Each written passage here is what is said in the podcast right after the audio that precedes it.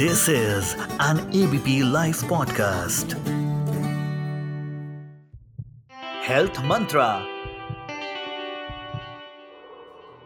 Infertility की समस्या, जैसा हम देख रहे हैं, दिन पर दिन बढ़ रहा है और उसी में एक मुख्य कारण है एंडोमेट्रियोसिस जो कि फीमेल इनफर्टिलिटी करता है मेरा नाम है डॉक्टर नुपुर और मैं वेल वुमेन क्लिनिक की फाउंडर हूँ आज मैं आपसे बात करूँगी कि ये एंडोमेट्रियोसिस जो कंडीशन है, इससे महिलाओं में इनफर्टिलिटी कैसे हो सकती है?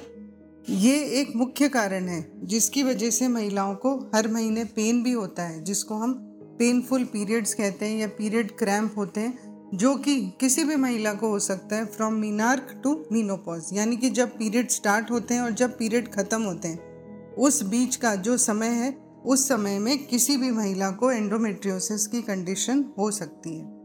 यदि हम इनफर्टिलिटी की बात करें तो 30 से 50 प्रतिशत महिलाएँ जिनको एंडोमेट्रियोसिस है, वो इनफर्टिलिटी से सफ़र कर सकती हैं। और इसमें होता क्या है? इसमें जो यूट्रस की लाइनिंग है, वो यूट्रस के अलावा दूसरी जगहों पर भी ग्रो करने लग जाती है।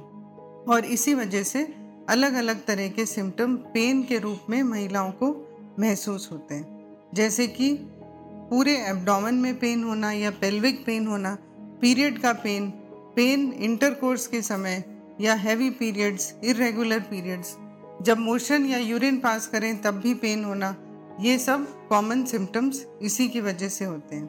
पर एंडोमेट्रियोसिस में कई बार अंडेदानी में चॉकलेट सिस्ट भी बन जाती है, कई बार स्कारिंग भी हो जाती है यूट्रस के पीछे की जगह में, ओवरी में, क्योंकि ये ब्लड इकट्ठा हो जाता है और हर महीने ब्लड वहाँ इकट्ठा होने लगता है।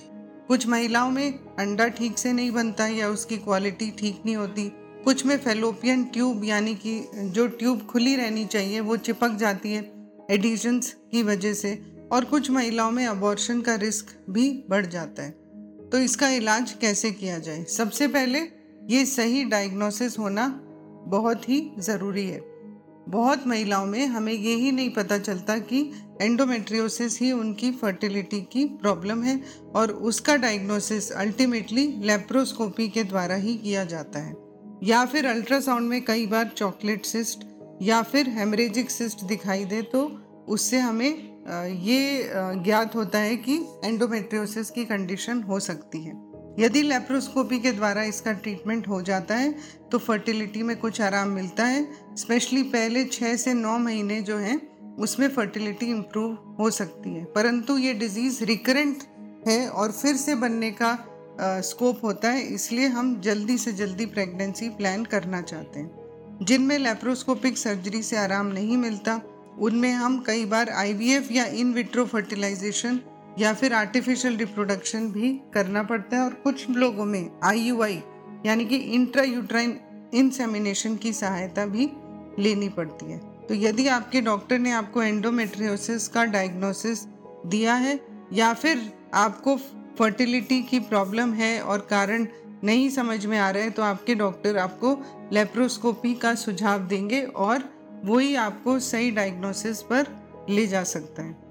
ये भी जानना ज़रूरी है कि हर औरत जिसको एंडोमेट्रियोसिस है, उसको कंसेप्शन की प्रॉब्लम नहीं होगी। कुछ ही महिलाओं में होती है, सब में नहीं होती, लेकिन इसकी वजह से जो भी चेंजेस शरीर में हो रहे हैं, अगर सही समय पर हम डायग्नोस कर पाएँगे, तभी हम इनफर्टिलिटी को ट्रीट कर पाएँगे। Thank you